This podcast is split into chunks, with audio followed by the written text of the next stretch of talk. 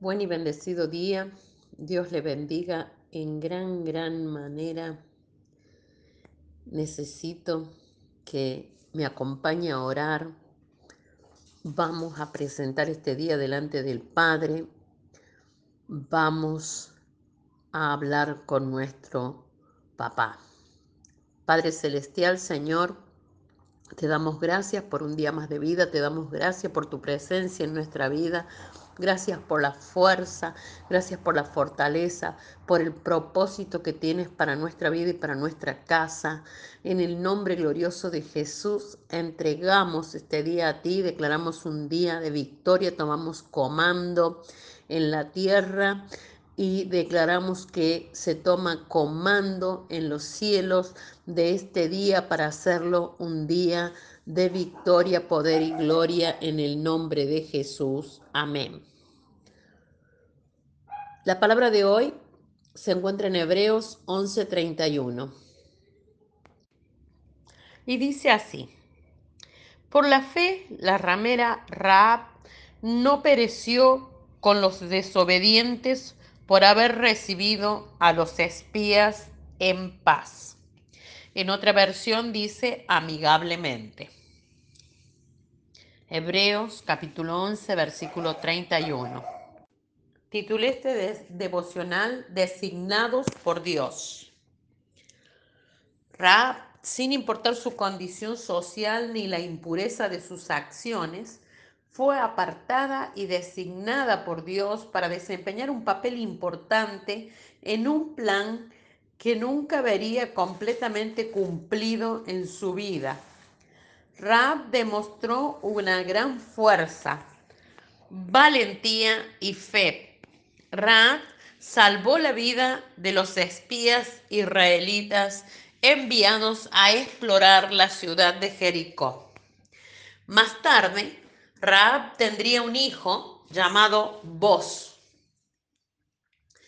quien se casaría con una mujer llamada Ruth, quien tendría un hijo llamado Isaí, quien sería el padre del rey David, y seguiría otra larga línea de descendencia hasta el nacimiento de un bebé llamado Jesús.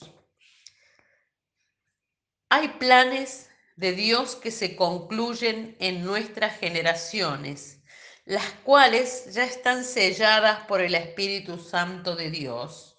Los hombres y mujeres mencionados en la palabra de Hebreo 11, conocida como la Galería de los Héroes de la Fe, no están agregados allí por vivir una vida calmada o cómoda. Por el contrario, fueron personas que se mantuvieron firmes, que perseveraron a pesar de que no veían las promesas de Dios cumplidas en su totalidad. Eligieron creer y seguir a Dios cuando era difícil, aunque eso significara tomar decisiones quizás imposibles para ellos. Seguramente la elección más fácil y segura para Raab habría sido entregar a los espías israelitas al rey de Jericó o contarle al rey sus planes una vez que se fueran para que la ciudad estuviera preparada para el ataque que iba a recibir. Pero las historias que circulaban de las cosas increíbles que Dios había hecho por su pueblo se escucharon en Jericó. Raab escuchó y sabía que cuando Dios luchaba por su pueblo y cuando él tenía un propósito, nada podía interponerse en su camino. Y tuvo temor de Dios. Por la fe, Raab escondió a los espías.